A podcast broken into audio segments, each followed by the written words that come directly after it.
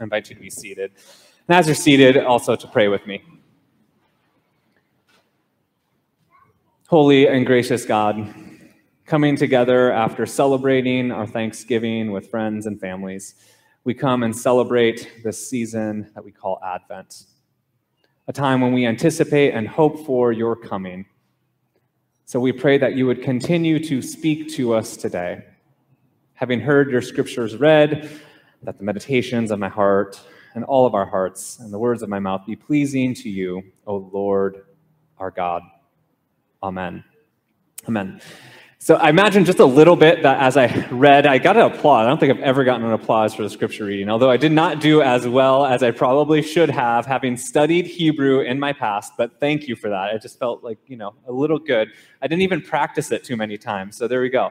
Uh, but I imagine as I read that scripture, you kind of thought to yourself, you might have been thinking, oh, it's Advent. We're going to tell the story of Jesus and we're excited. It's all leading up to Christmas. And then I began with the lectionary reading for the day. Lectionary is a fancy Christian word for readings that are prescribed over the course of three years within the church. A number of churches like Lutherans, Catholics, Presbyterians, Methodists, we try sometimes to follow that, some more strictly than others, these readings. And so each year we get a different take on the story leading up to Jesus' birth. And just so happens that we get Matthew's beginning, and it is super exciting, right? Almost as exciting as when I had my Luke Acts professor at Azusa Pacific, which is where I went to college. He came in and he was so excited. It was his first class he is teaching after getting his doctorate degree in biblical studies and New Testament biblical studies. And so there we were, students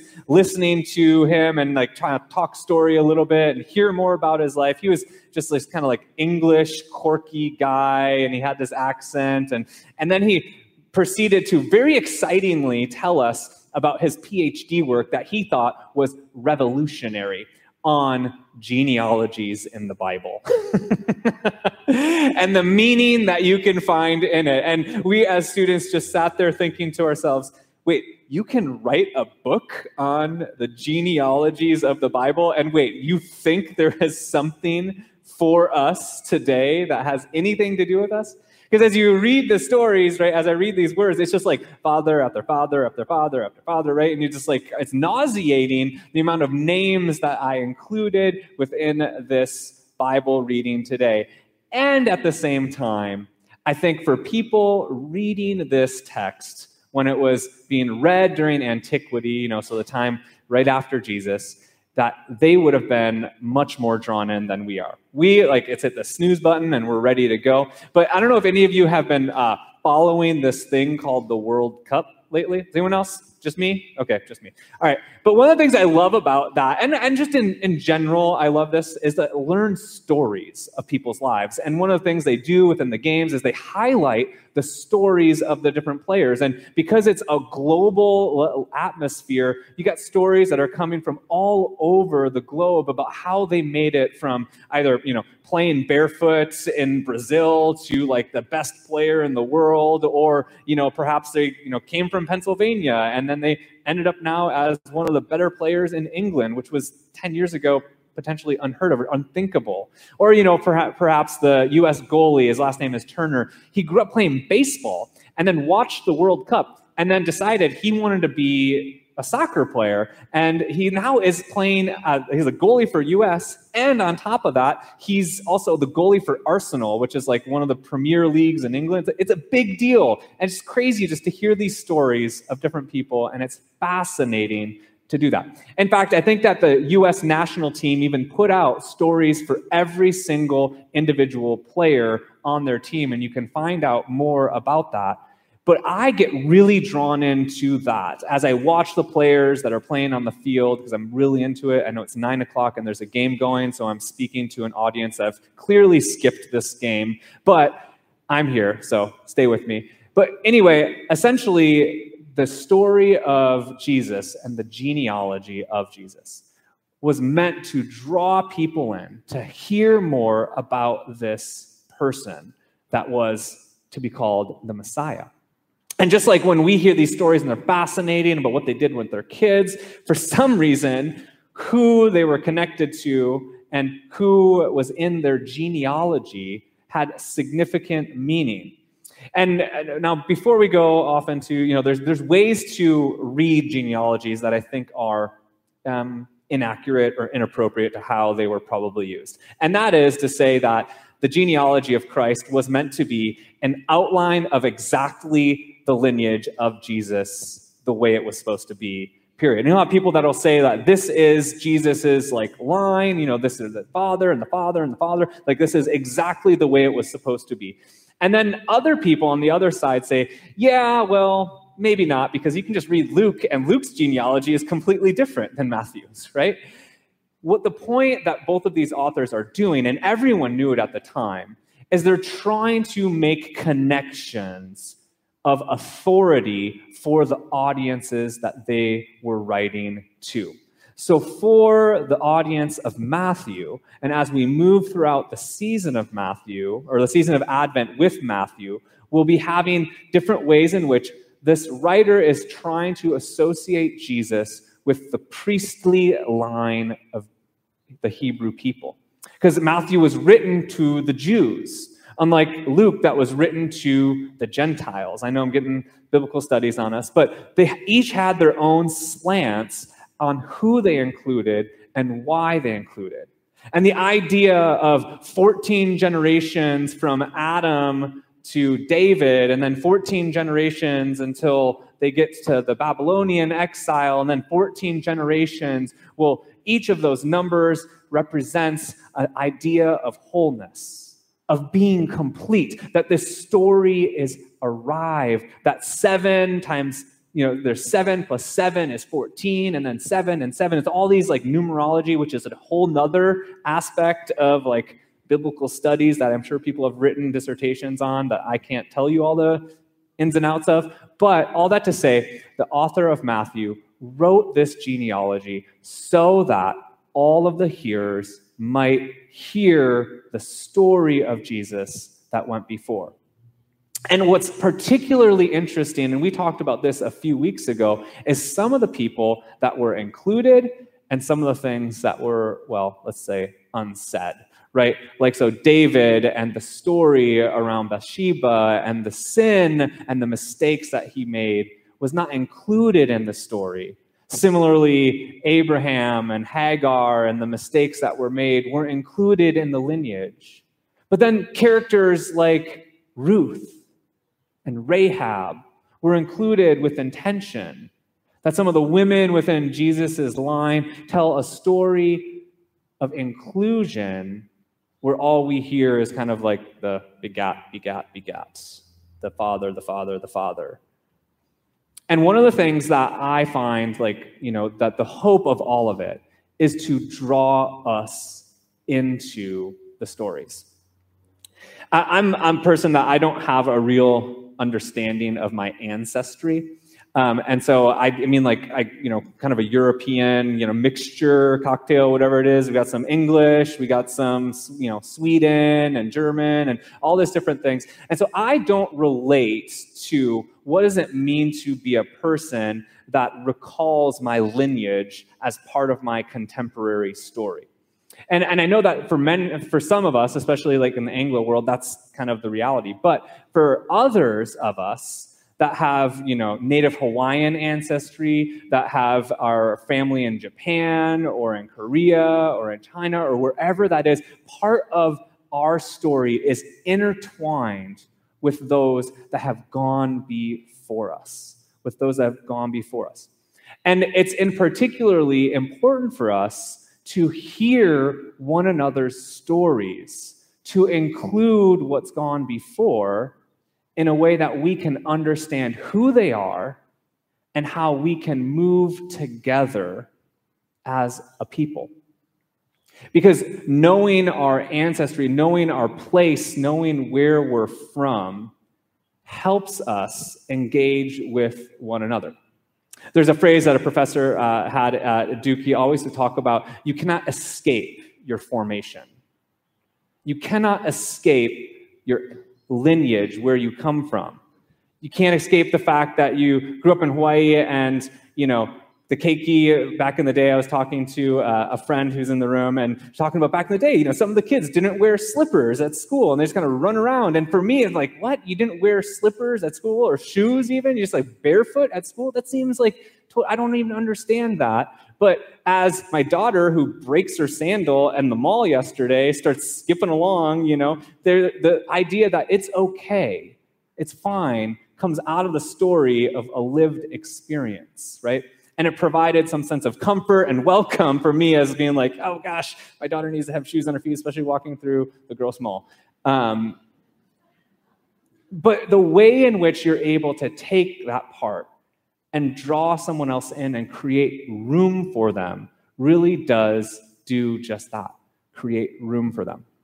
And uh, the bishop of North Carolina, that her name was Bishop Hope Morgan Ward, she uh, actually ordained me when I was there, and she makes guest appearances here in the congregation. I never call her out, but she comes because her daughter actually lives in Kailua, and so she visits us at least a few times throughout the year, and so you'll kind of see her in the back. But um, anyway, one of the things that she, I remember, gathered all the young adults together and uh, a young adult clergy together, and she it was beginning to, for Advent preparation. And she says, Advent is this beautiful time where we share our shared story together.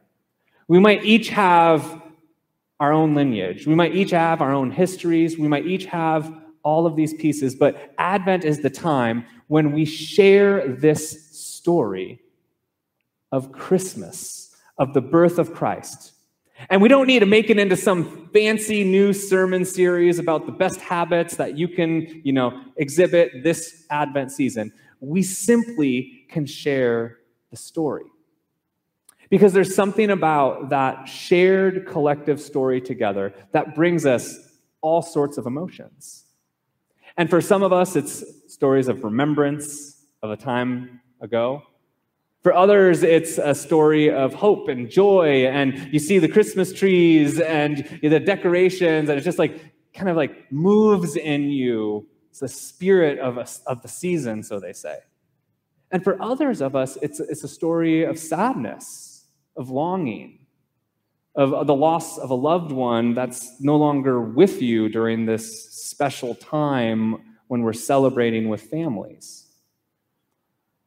But to tell the birth of Jesus each year and the leading up to it is to remind us of our shared story.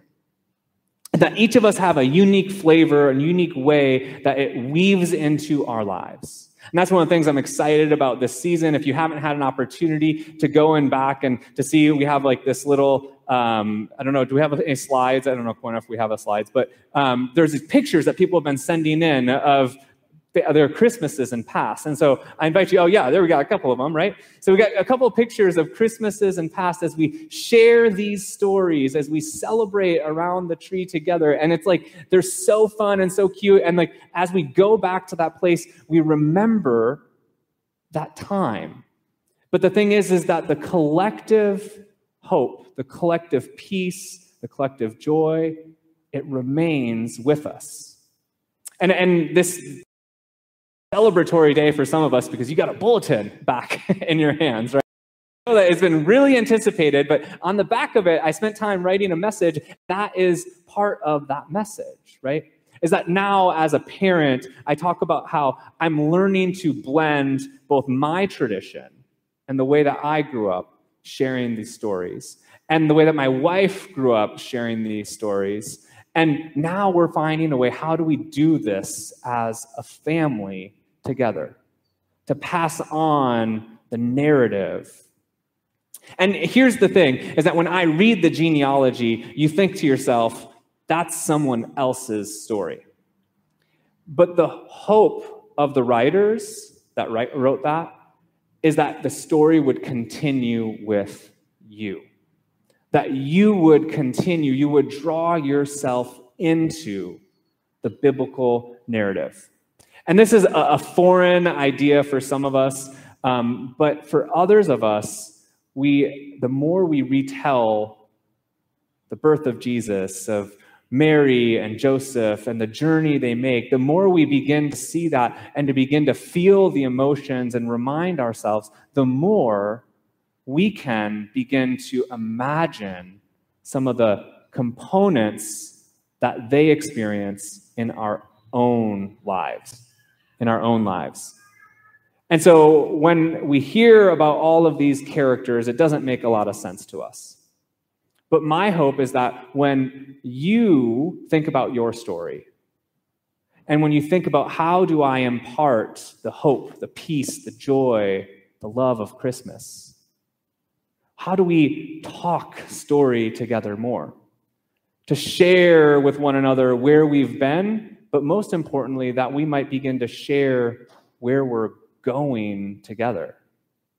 Because that's the hope, after all, right?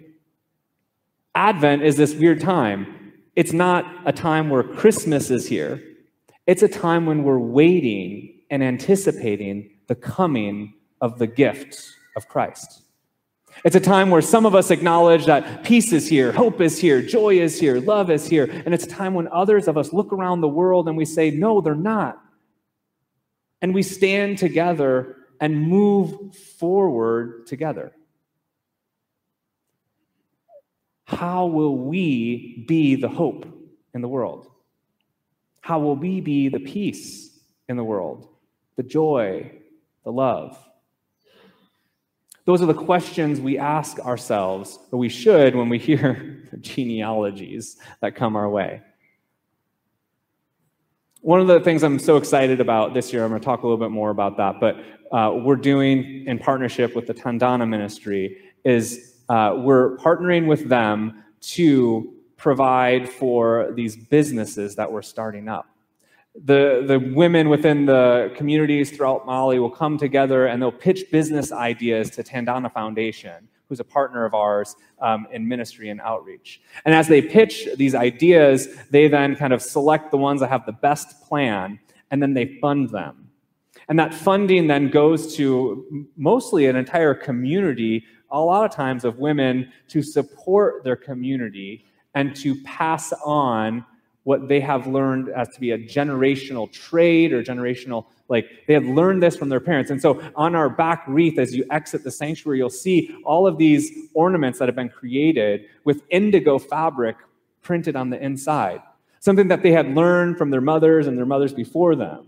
And now they are trying to develop a business around it so that they can sustain the community and the families there throughout that they're finding a way to go from the past and into the future, and we're standing alongside of them and supporting them in that by helping provide monetary funds for those businesses and starting those up together. And similarly, we have a giving trees and all the different ways that we support our local families to help make Christmas a time when they remember not as scarcity, but they remember abundance and gifts that come their way from the generosity of others. Those are two of the ways in which we will, as a community, come together to be hope for the world, to pray that God might be hope in those circumstances and in those places. But the most important, which, and we talked about this last week, is to know that you have a seat, that you have a story to share at God's table. And so, this Christmas, or this Advent, I should say, how will you share your story, not just the good, but also the challenge? Because one of the things that I remind us every Christmas is it's easy to get caught up in the glitter. Thanks, Stephanie. But the reality is, Jesus was born in a barn noisy animals and crowded streets. The glitz and the glamour that we like to celebrate is not always the reality of our lives and of our stories. So, how do we share with one another? And how do we be hope for each other? And how do we be hope for the world? I don't have the answers, but I do know that we pray, O come, O come, Emmanuel, during this time. And that together we hope that Jesus will come and give us the gifts. Help us see how to be hope for the world. I invite you to pray with me.